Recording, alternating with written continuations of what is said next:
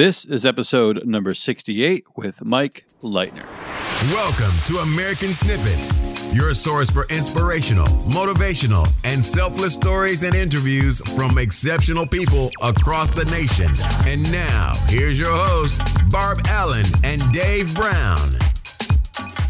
Hey, everyone. Welcome back to the American Snippets podcast. My name's Dave Brown. I'm here with my partner, Barbara Allen. And before we get started uh, with today's show uh, and on to our, our featured guests, uh, Barb and I, every week, we ask that you leave us a review. Uh, reviews are so important in what we do here. Uh, it helps us get our message out there of, of positivity, possibility, and patriotism. It helps get uh, the stories of our guests out there in front of more people. So they're really important, and that's all we all we ask of you. If you if you've enjoyed any of our previous episodes, uh, our guests, uh, you uh, believe in our mission, you enjoy our work, and you want to do your part to you know spread um, our podcast out there and our stories out there, then all we ask of you is to leave us a review, subscribe. Leave a review and share this with a friend. So all you need to do is go to your favorite podcast app. So if you're an Apple user, it's just your, your podcast app uh, on iTunes. Uh, you can search for American Snippets, leave us a review there. Otherwise, you can find us on Google Podcasts, Spotify, and iHeartRadio. Mike Leitner was a young boy when his teacher told his father not to expect too much from him. Always behind his peers, he nearly fell out of his high school. But Mike went on to college, and he graduated in the top one percent of his class. He was also promoted to the highest enlisted rank in the Air Force. Today, his passion is to develop leaders who, in turn, have a passion to develop other leaders. Mike shares his story of turning self-doubt into success and the leadership lessons he's learned along the way. Now, without further ado, here is Barbara Allen with Mike Leitner. Hi there, and welcome back to another episode of American Snippets. I am your co-host, Barb Allen. Today, we are going to focus on leadership, the ins and outs of leadership and what a strong leader can do versus what a weak leader can do. I imagine there are very few people among us listening in our audience who have not experienced the benefits of a strong leadership uh, entity and the downfalls of being in an entity with poor leadership. Or perhaps some of you are leaders yourself or upcoming leaders. Wherever you're at, we all know that a strong leader can break any, any size unit or group, from a family to a small business to a giant corporation, and especially in the military, in an organization like that, while a strong, capable leader can achieve seemingly unimaginable Uh, successes and accomplishments with even fewer resources. Today's guest, Mike Leitner, knows a lot about all of those topics, having served in a big leadership capacity in the military and now as one of the leaders at the John Maxwell team. We are so excited that he is joining us here today. So grateful. I'm really looking forward to digging into this a little bit. I know I'm going to learn a lot. I know our audience is going to learn a lot. So thank you all the way from Alaska, Uh, taking the time to to sit with us today. How are you? Oh, I'm doing great. It's it's such an honor and a privilege to be here with you today. Thank you so much. How is it up there in Alaska right now this time of year? Well, it's about fifty degrees ish. Uh, it's been cooling down the last uh, couple of days. Up till that point, we we've been in the sixties and, and low seventies for the last month. Beautiful oh. and sunny. So we're we're heading into winter fairly quickly. yeah, I think I think you might have New York beat today. It is a very dreary, cold, rainy day here. But Alaska is, I am one of the many people, you know, that's on my on my list. My one son got to go, and I'm super jealous of him. So maybe uh, you know, maybe one day, not maybe, I'll make it out there one day. But yes, I am, I'm a little jealous. I think it's beautiful up there, and looking forward to the day I make it up there. So let's circle back a little bit now to why we're here, instead of everybody listening to why I want to go to Alaska. So uh, let's talk first about your, you have extensive leadership experience in your time in the military. Can you tell us a little bit about that position you held? I was reading up on it, and it is a, it, an enormous responsibility that you carried. Yeah. So when I, when I finished out my career, I did my last four years working up at the Pentagon. I was the career field manager for a career field called Aircrew Flight Equipment.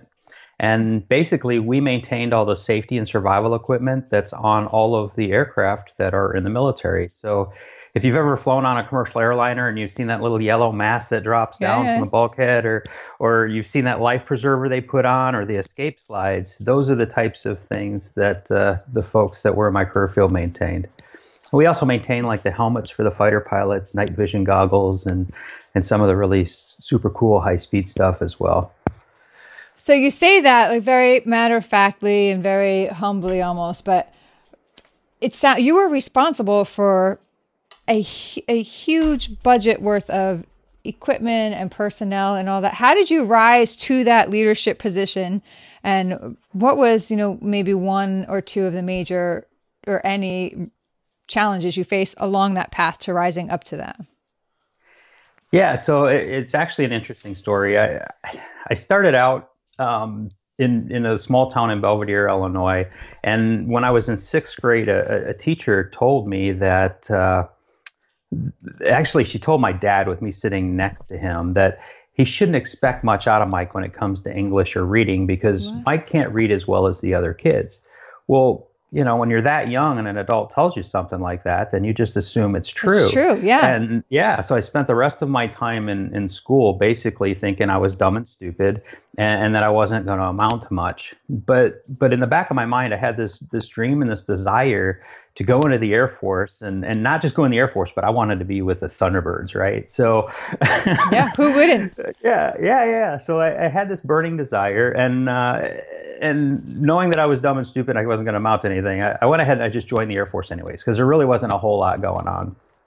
And uh, and and this this thought, though, this this self-limiting belief kind of carried its way through till about halfway through my career, when uh, When one day uh, our superintendent came by, and he he says, "Hey, Mike, we're just going to do a little spot inspection on your shop, and uh, and then we'll uh, we'll be out of your hair." So uh, I was busy. I was working twelve hours a day, six days a week at this point. I, I really didn't have time for the inconvenience of them stopping by, right? Yeah. So I just I showed him in the shop, and I turned him over to somebody else, and I went back to my office.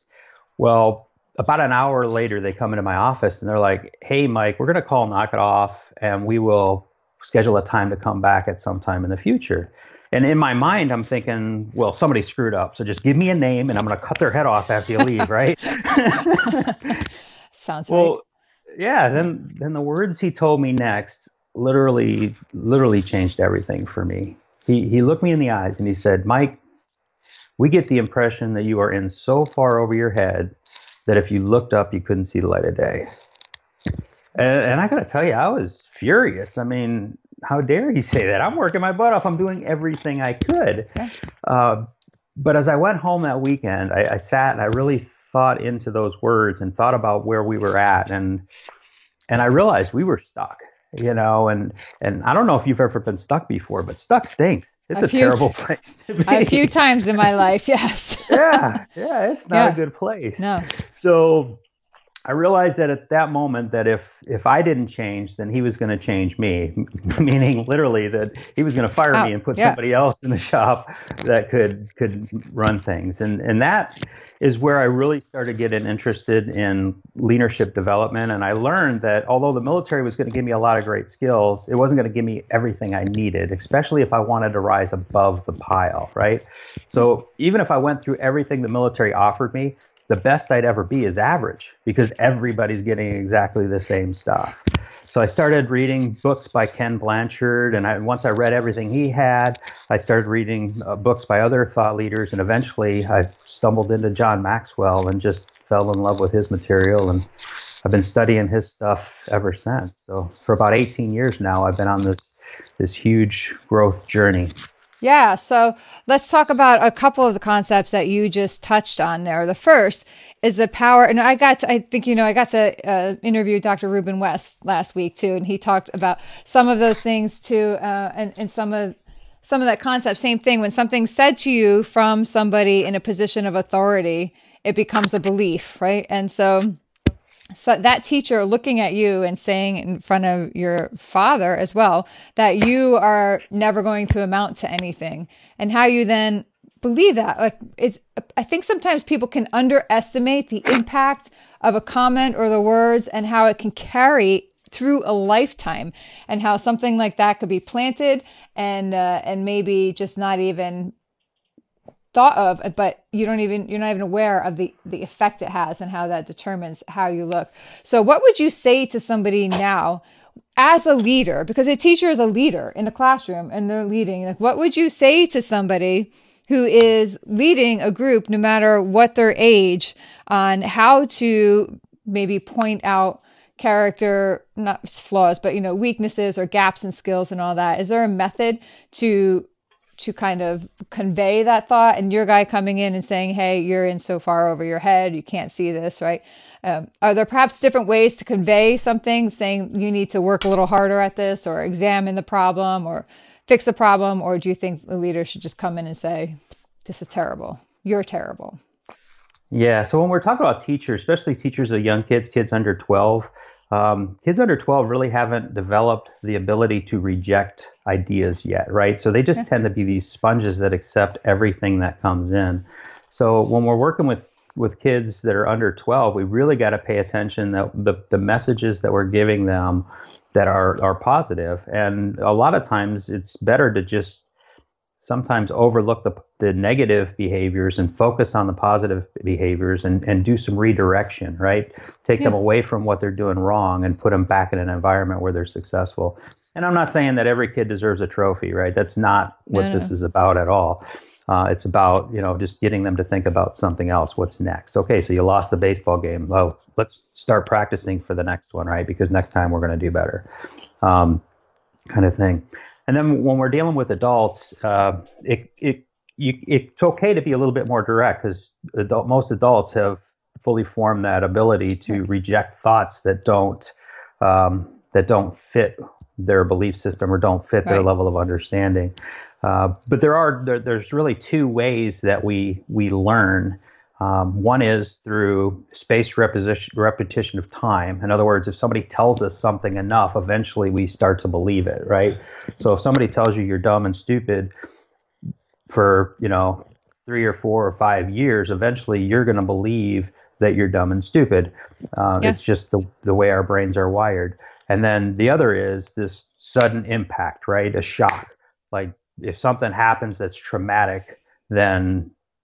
then it's going to force you to change your your thoughts or beliefs. Uh, that it happened to us all on nine eleven, right? Up till nine eleven, right. we all thought we were secure. And then once nine eleven happened, boom, you know, everybody became hypersensitive to what was going around them. So, yeah, absolutely. So can you talk a little bit now about your work uh, with John Maxwell and your own business that you have built as a result of that? Yeah, my you know, it's funny. My my work with John Maxwell has just absolutely been amazing. I actually joined the John Maxwell team about three years before I retired. And uh, while I was in the Pentagon, I was managing about fifty-two hundred people. And we had been through budget cuts starting in ninety-one to when I retired in two thousand sixteen.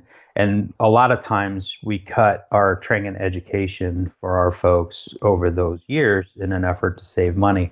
So I realized that although we still had some really, really good folks, they didn't have the same level of training that I was afforded when I came in back in nineteen eighty-six. So what I started doing is doing calls, training calls with our folks in our career field that were open to everybody. I don't care if you were an E one or, or an E eight. This is the time to be on the call, be on the call.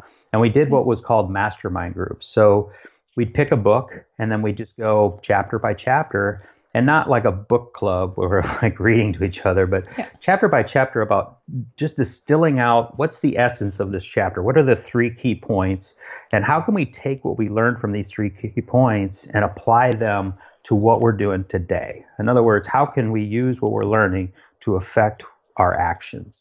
And and really that's what it's about. A lot of people read books, and they're it's good to read books, don't get me wrong, but yeah. if you're not applying the principles that you're learning in the book, exactly. then you're really not getting the true value out of it. And that's that's really the biggest thing that I've learned from the from being with the John Maxwell team. The, the second piece of that is I realized I don't I didn't know anything about business. So three yeah. years three years before I retire, I get on my first mentorship call, and uh, and they're asking these questions about business that I didn't even know I should have. So uh, it, it's just amazing how different the business world is from from the military. Uh, we just take leadership development, personal growth and development as as a day-to-day thing. It's just something that's part of our culture. Um, I didn't realize that not all businesses are that way. In fact, there's a lot of businesses that that don't even know what that is, right? So yeah. it's, uh, yeah, that was the biggest eye-opener for me. So what then, even when you were in the military, and this is something that I try to focus on a lot when it comes up in the course of a, of a conversation, uh, I think it's important for people to grasp and hear over and over again. You took it upon yourself. You got that negative feedback from your supervisor, and you decided to start reading up on on leadership and doing your own research and all that, instead of just turning around and saying, you know what, he's right, I can't do this, I'll never amount to this, letting that teacher's voice from all those years ago come back and override some sort of survival or self-preservation instinct. What was it in you that had you select leadership, and, and what drove you to commit, to kind of believe in yourself when they were telling you otherwise? Yeah. It's, so right after, right after that episode happened, I had got a, a short notice, uh, basically two week notice that I was going to the, the N C O Academy, the Non Commissioned Officer okay. Academy, yeah. which is a, a form of P M E. And of course, the first thing they do is hand me this book called okay. The One Minute Manager by Ken Blanchard. And and I'm looking at this book going, you're dumb and stupid. You're never going to learn this stuff. You know, why are you even here? And then the other side of me is going, hey, you better learn this stuff yeah. or you're going to get fired. So you need to like just force yourself to sit down and muck through it. So I, I basically, I took the book. I was supposed to read a chapter that weekend, and I sat down for coffee at some restaurant. And and I got to tell you, I, I couldn't set the book down. I started reading it and reading it, and I'm drinking coffee and just relaxing. And the next thing you know, I read the entire book from cover to cover. Wow. And it was like the first time in my life I think I ever read a book from cover to cover, to be honest. But but I was really, I was attracted by the material. I was attracted by the content. And what I realized is, is that I didn't hate reading. I just hated reading the books they were giving me. So they were giving me these garbage books that I didn't enjoy. I wasn't interested in them at all. But when I first started reading about leadership, that was interesting to me. Number one, because I didn't want to get fired. And number two, because I just, I, I really dug the, the concepts, right, of, of how you, you are in control. You're not pre-programmed for failure or success, right? You have the ability to learn and grow through that to get to the place you want to go. The only, the only thing that's holding you back is how much you're willing to sacrifice and how hard you're willing to work. Yeah. So what was one of those action steps? Can you remember um, maybe one of those things that you implemented, one of the first earlier things you implemented in your life to get to where you are now from where you were then? Um, scheduled reading time, thirty minutes a day. I put it in my calendar. That, that has made a huge difference. The other piece is taking something, no matter how small it is, just something that I'm learning and teaching it to somebody else. To me, that it does two things. Number one, I, I reaffirm what I read by repeating it uh, in my own words. And number two is I get the value of their feedback, right? I get their input back. So it's almost like having two brains chewing on the same piece of intellectual property. And that, that has really helped me a lot. Awesome. So along that way, and so now you have your own company, you have your Dare to Dream Leadership Program, which I would like to get into a little bit at some point and talk about the different programs you offer and how you develop them and all that.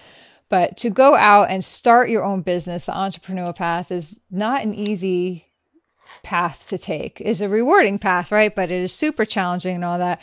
And you have built that business and you volunteer in your community, which I saw too. You just won, you just won a, or were recognized in your community with a volunteer award.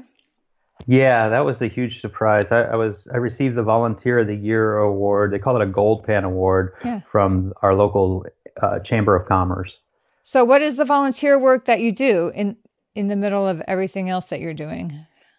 So with the chamber, I help yeah. them with, they, they call them chamber ambassadors. So I okay. go out to other businesses, and for, if they're already a chamber member, I thank them for, you know, being a chamber member. And if they're not, then I, I pitch them the chamber and why it's been good for my business and how it could be good for theirs.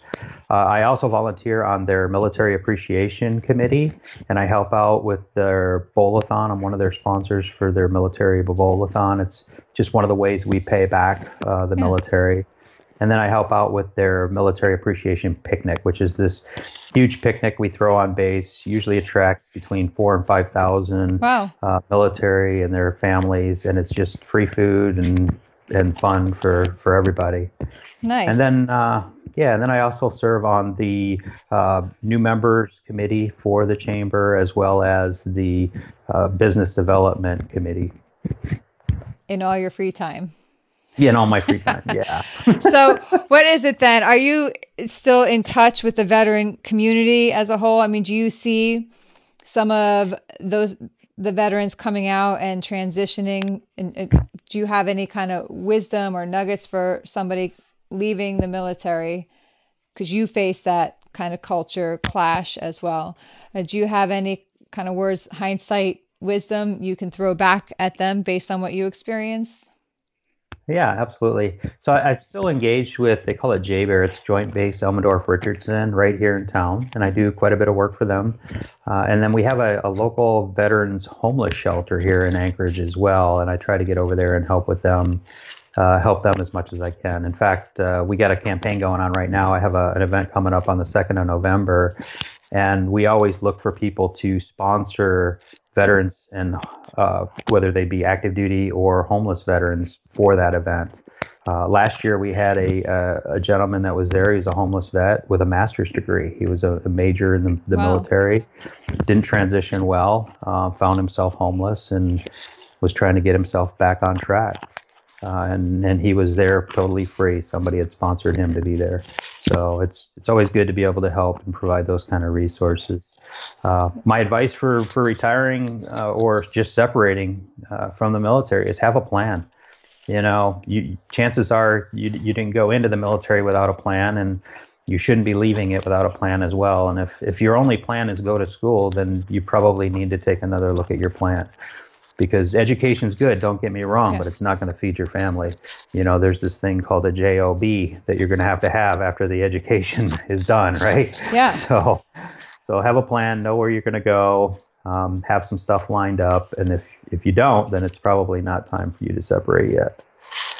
Okay. So what do you think are some mistakes that people have made on, on their path to leadership, or when they're in a leadership position, that can be used as a lesson or an educational tool for others? Yeah, for me, I think the biggest lesson I learned, um, John talks about in his book, the fifteen Invaluable Laws of Growth, and it's the uh, the assumption gap. You know, we we all assume that we're just going to kind of grow automatically. Like the, as we get older, this wisdom's just going to be parted on us, and and, and we're going to be these these great leaders. And quite simply, that's that's not the case. It's not going to happen. Uh, you have a choice. You can either get ahead of it and start learning on your own, and and take responsibility for your own training and development. Or two, you can go by default, and you can let your mistakes and failures um, be your teacher. And, and I got to tell you, taking a proactive stance uh, yeah. feels a whole lot better. yeah. It, when you can kind of get on top of it and get out in front of the things that go awry. Yeah. Yeah. yeah. What's that old saying? We're either preparing or we're repairing. No. And uh, I'd much rather be preparing. I have done a lot of repairing in my life. I'm just, uh, I'm a new member of the preparing group, but, but I still occasionally slip back to the, to the repair. I'm the duct tape and baling twine kind of girl. And that ha- carries over into my life a lot as well too. So I'm working on that myself, but it's, it's going all right. Um, so what role do you think uh, creative thinking plays in a in good leadership? Oh, absolutely. You know, when I when I talk to proposed clients, I always tell them it's running your business is really about your your uh, R O I, right? You're, and I don't mean R O I as in return on investment, because most successful businesses know that if they get their relationships, their opportunities, and and their uh, innovation correct, then money's a byproduct of that, right? So uh, innovation is obviously a huge piece to that. You have to be on that trending edge. If you're not out um, thinking through next, what's coming next, if you're just going into work day to day producing the same widget, eventually you're going to be do, producing a, a great quality product that nobody's buying. And there's there's tons of companies out there that we can learn from on that. I mean, just look at Kodak. I mean, Kodak was a world leader in film forever, yeah. And they turned away the digital camera. You know, uh oh, hello. I mean, yeah. yeah. Uh, yeah. Polaroid, same thing, you know. I mean, they, they got so so caught up in their Instamatic that, that they didn't see that digital was coming either. Yeah. And uh, Polaroid's now like, coming I, back as like a vintage thing. Like people are pay, paying extra for Polaroids. It's such a yeah. they're so fascinated by it now. My brother has one, and he brought it to our house, and then my stepdaughter saw it. She just turned thirteen, and she's like blown away by it. Like, whoa, you know, what is this? And so it's so interesting to see how something that was kind of just old and a staple is now is seen as something so new and, and exciting in the minds of a thirteen. Like, it just didn't process them. It was hysterical when we saw that. So what are some of, uh, if you're open to talking about some of the boldest moves you've made in your personal life or in your professional life that really kind of shook things up and changed things, but maybe caused a lot of doubt and apprehension in your world? Well, for me, I think probably the biggest the biggest move I made was when I was selected to become the career field manager for our career field. Up, up till that point, all I had ever done is served at a, a field level. I'd never been in a staff position before in my life. I didn't I didn't know how to do staff work at all. Um, so to transition from a, a field level where you're working with your airmen and you're making your products every day to basically becoming the corporate C E O f- for your career field and managing fifty-two hundred people. I went from sixty-two employees to fifty-two hundred in a flight, you know, from... That's a lot of Japan passengers to, to pick Pentagon, up. Yeah. You know yeah. what I mean? And so for me, that was, that was the biggest, um, probably boldest move that I made uh, during my career. Uh, now there's, there's, tons of other little kind of things that happened along the way that I think prepared me for that. Um, but yeah, that's probably the most memorable, was just that sudden impact of, you know, you're not in charge of sixty people anymore. You're in charge of fifty-two hundred. Don't mess this up. Don't mess this up, but no pressure or anything. So what was that like? You put your boots on the ground there and walked into the Pentagon, and you're in charge of fifty-two hundred people. What is that first week of work like? Yeah, so I I had a week's overlap with the person that was there before me. Okay. So he, he he showed me where the bathroom was at and where my desk was at. Got me all of my Good. access to everything, because as you can imagine, you know, there's there's a lot of access levels yeah. that you you have to jump through to yeah. to get your little at the card, Pentagon. Yeah. card, and everything else. Um, And then, yeah, basically he just uh, he just turned me loose. So day five, I could still remember how to get to my office and where my bathroom was at, and and how to log into my computer. But other than that, everything else was just like this fog. I kept having to go back to my notes and look through to say, okay, who's my boss again? Okay, let's see, Colonel whatever, he's in this room. And I have to, you know, it's just yeah. it, it was just really. really, really weird for me. Did you have so. much notice? So you said you were in Japan and you were overseeing sixty something people. And then what was your notice that you, and were you given a choice in this leadership role you were then it, it was about, into? I had about two, two months notice that I got selected, and okay. the movers are coming on this day. Right. Um, And when it comes to that position, it's the only nominative position that we have in our career field. So each, they call them MAGCOMs or major commands. Think of it like a, a regional kind of thing. Each region has to nominate one person. Okay. And I was in the Pacific region, and I was their nominee. So Yeah. So it's not something you get a vote on. You're told, provide this information. They send that information up. Oh. They review all the packages. They pick the one that they want to hire. And then you get noticed and you get two months to pack your stuff and get, get on the road. So, I mean, I would think that felt kind of good and to know that, hey, these people believed in me so much. They nominated me and put me forth. And these people believe those people so much that they selected me. And now that's a large responsibility to, to meet.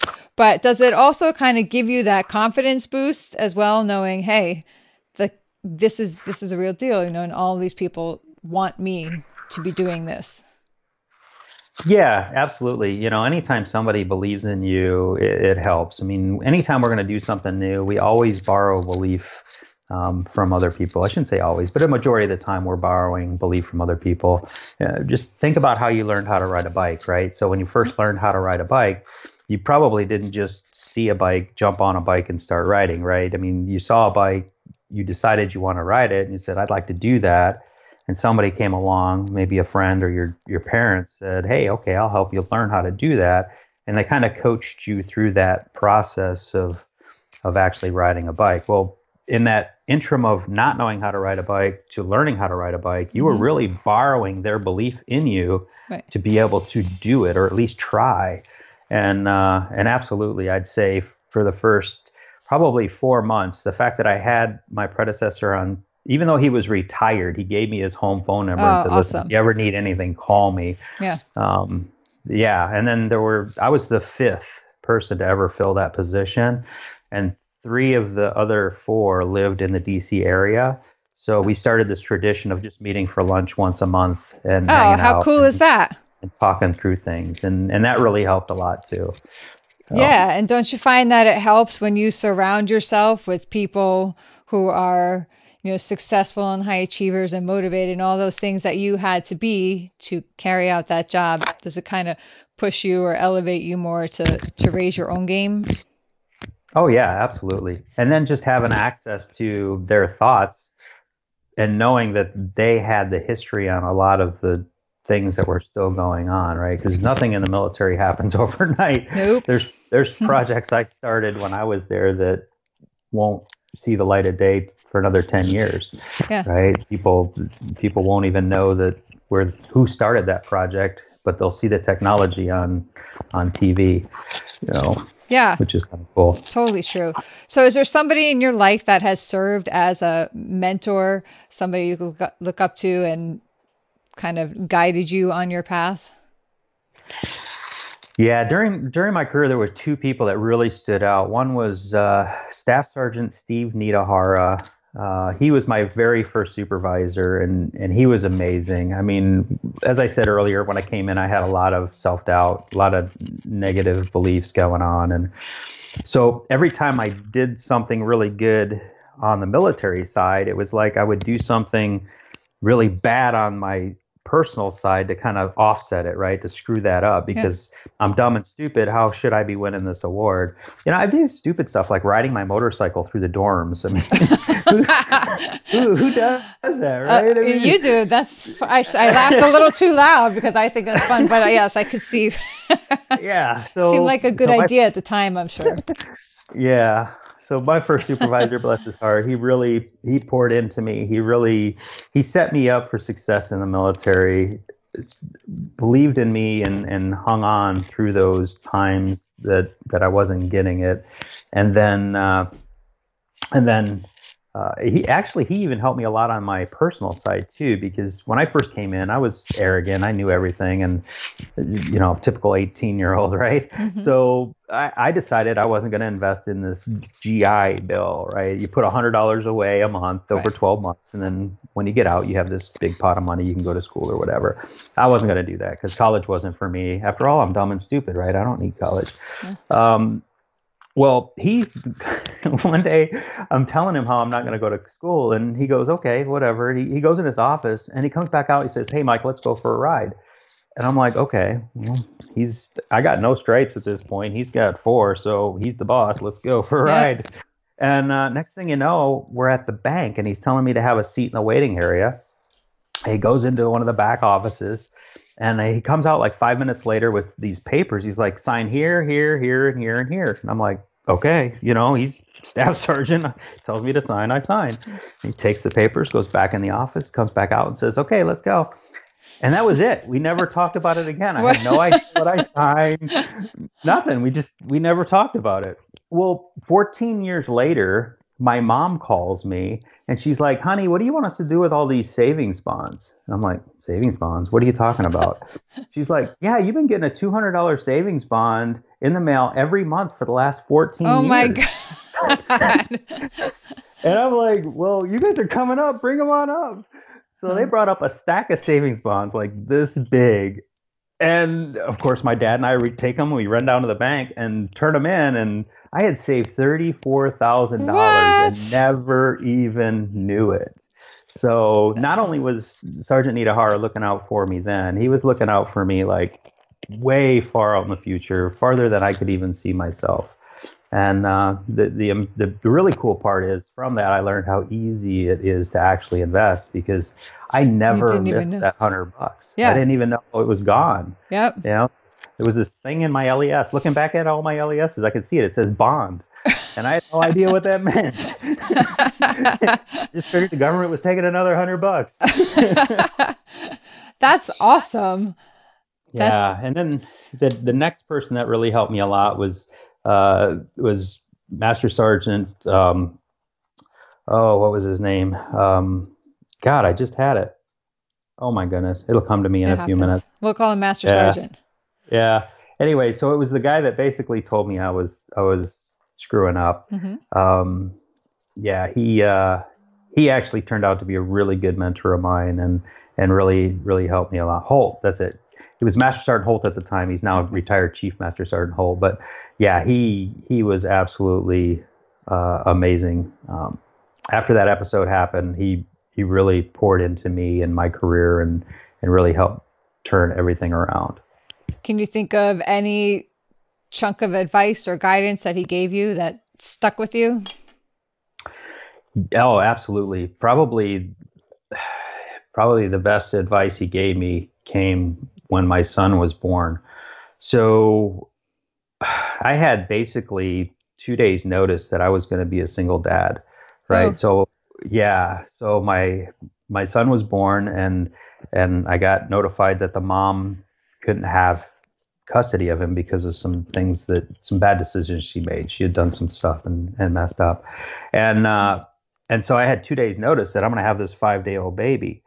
And, uh, and I didn't know what to do. Right. I'm like, I, God, it's a baby. I, nobody prepared me for this. Right. It wasn't in the manual and they don't come with a book. So I went in and I talked to him and he says, listen, Mike, I'm going to, I'm going to tell you something I wish I would have learned when I was younger. He's like, you have to make a decision now. Your family's either going to be there for you when you retire or they're not. And you got to make that decision now. And then you have to start living to the outcome that you want. And I was like, okay, that's, uh, That's pretty powerful stuff. Yeah. But uh, as as I took this thing home, I realized what he meant, right? I mean, yeah, yeah, yeah. I mean, the the J O B event, I've got mm-hmm. an expiration date on my head, right? This is the date that I have to retire. There's no question about it. But right. my family, um, you know, they're either going to be there at my retirement or they're not. And, wow, that's that oh, is strong stuff to say. And so I love how one thought, one sentence, whatever can, can kind of be the foundation for a life, right? Like one belief, one theory, one concept, and you live that truly and to its truest. And that's a life. That's really great. What would your advice to your son be when he's grown up and facing maybe his own leadership challenges or finding people that doubt in him? Somebody looks at him and says, you're in over your head. You know, he can't do this. Yeah. My son's nineteen now. And uh, uh, it's funny. Be- in August, I was going, I was flying down to Orlando so for some additional training. And he's driving me to the airport. And he says, Dad, now's probably not the best time to tell you this, but I'm moving to Arizona. Oh.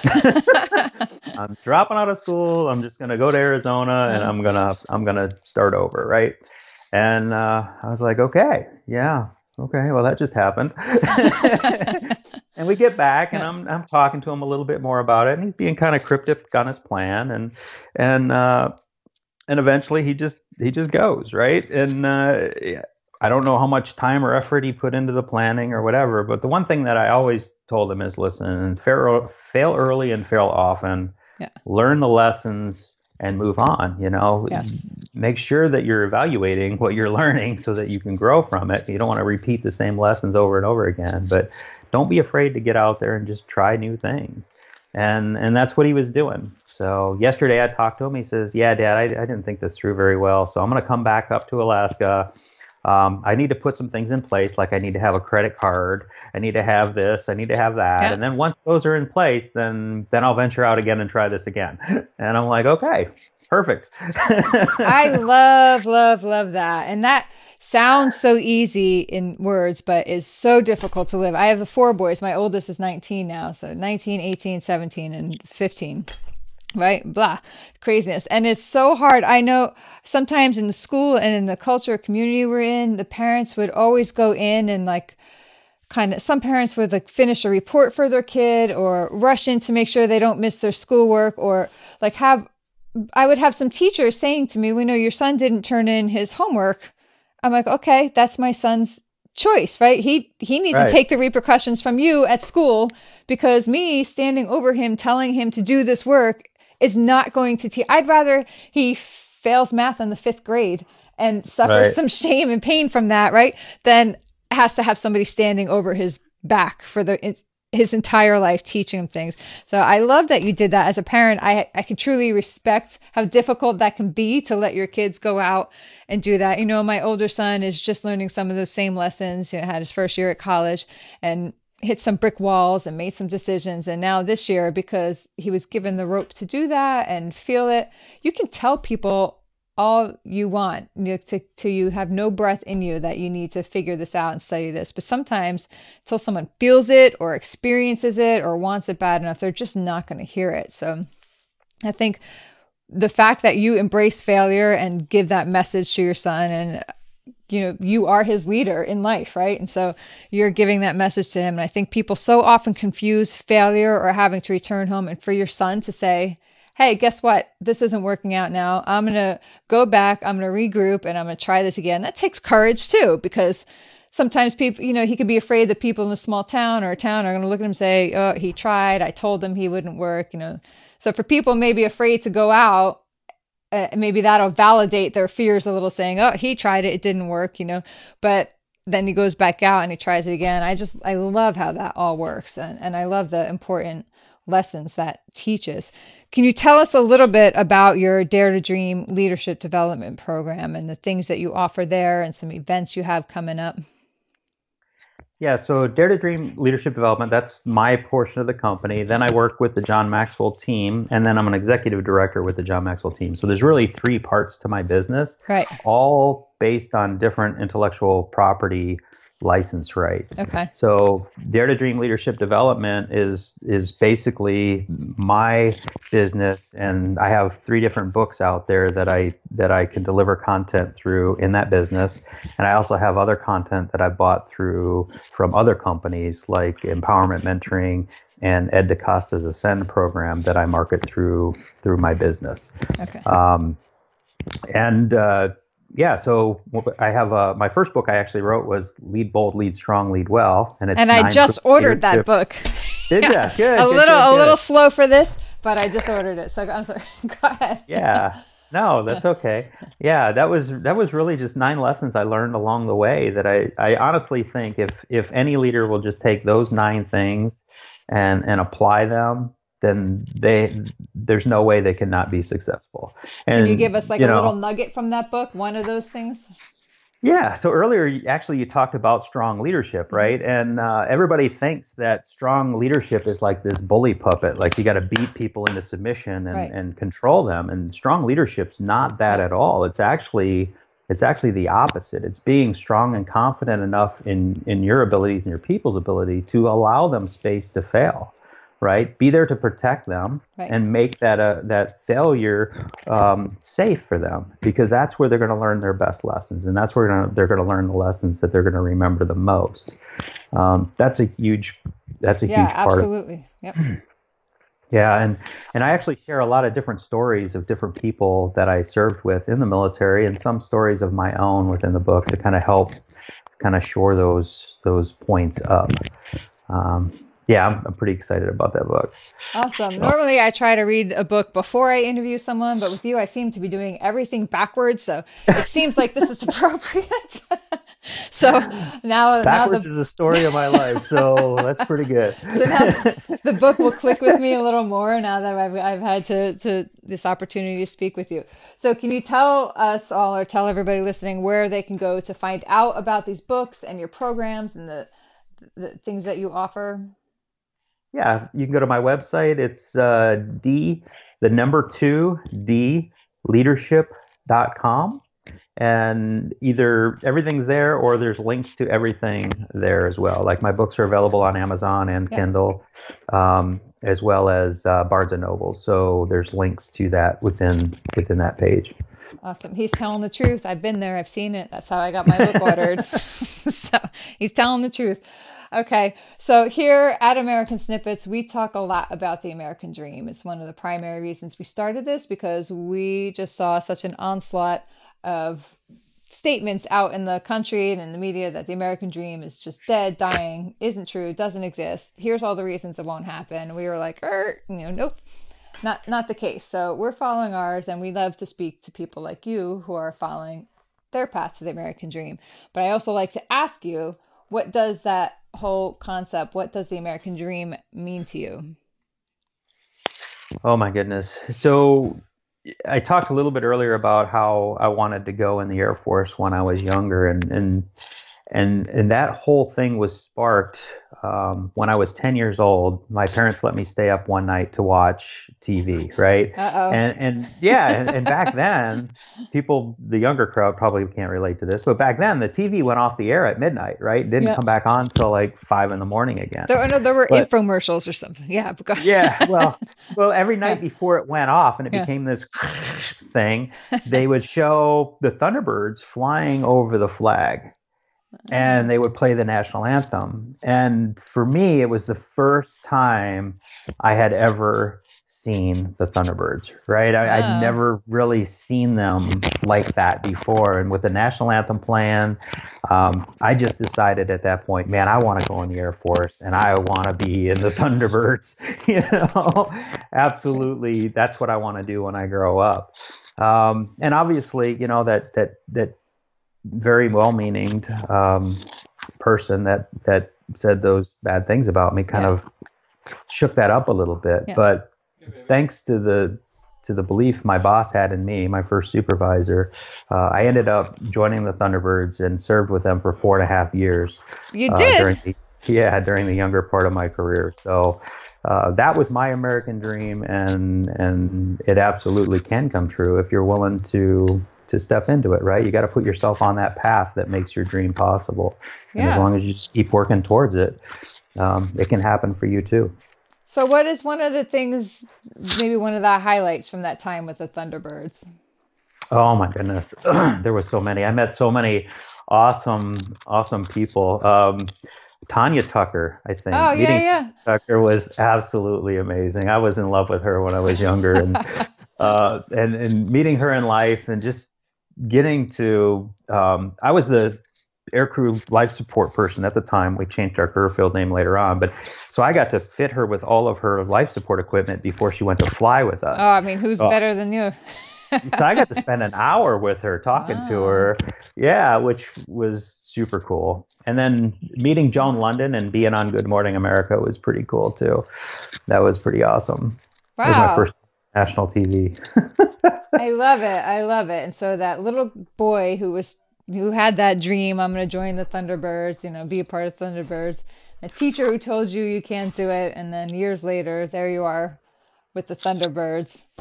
That's yeah.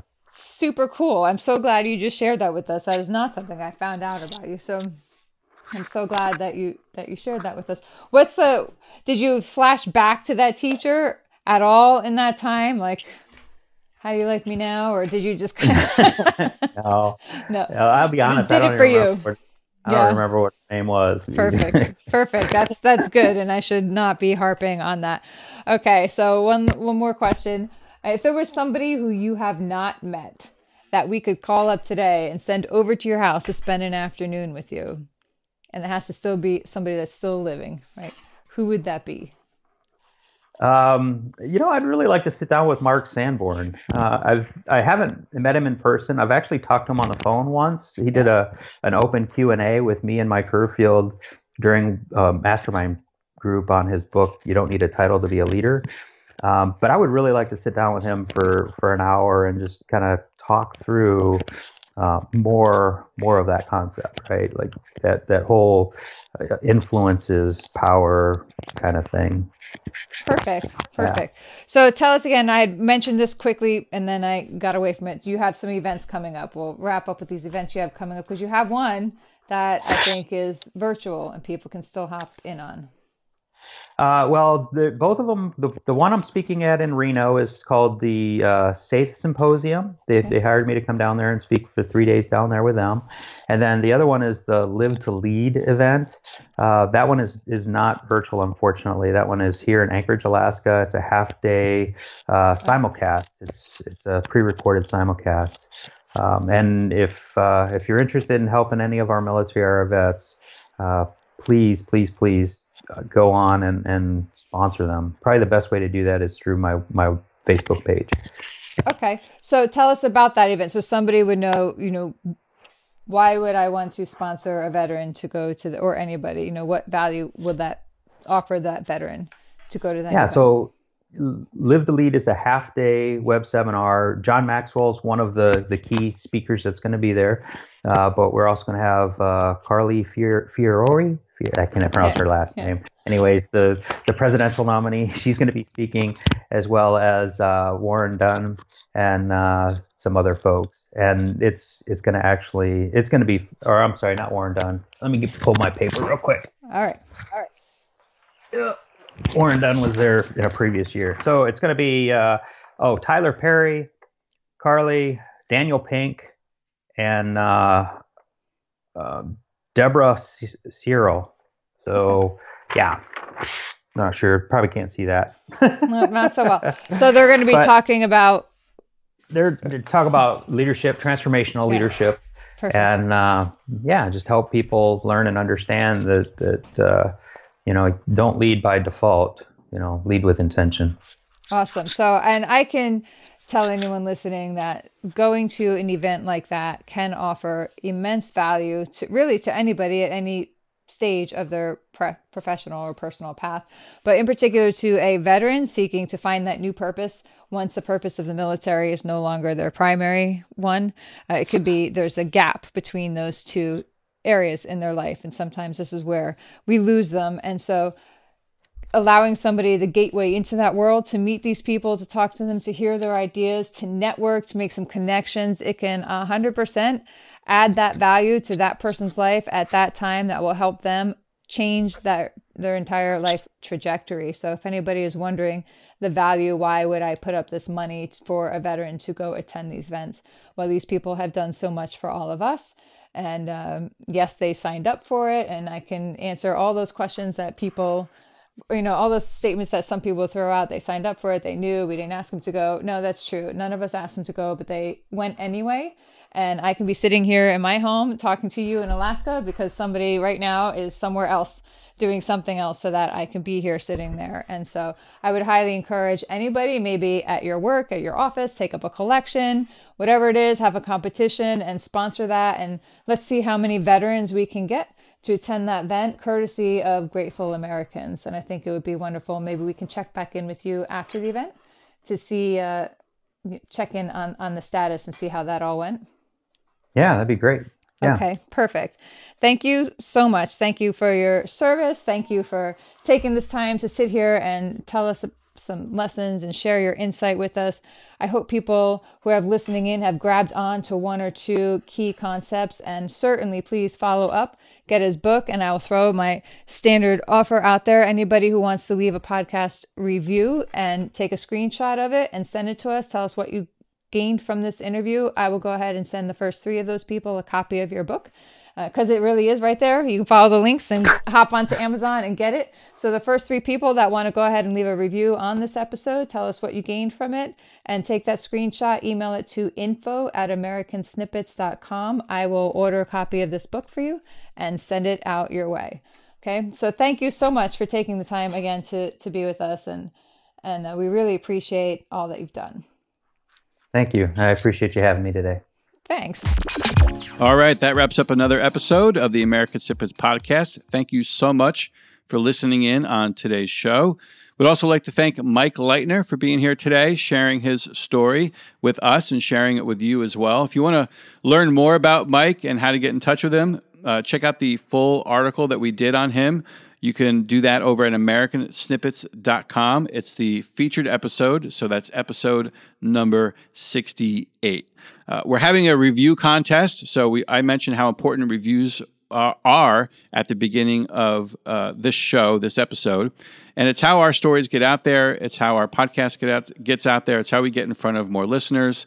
So we're going to have a review contest, and all you need to do is head on over to iTunes, leave us a review, take a screenshot of your review, and share this on share it on social media. So on Instagram or on Facebook, we'll take the first five reviews and you will get an American Snippets t-shirt. So we look forward to seeing your reviews, and we will be in touch with you if you are, are a winner.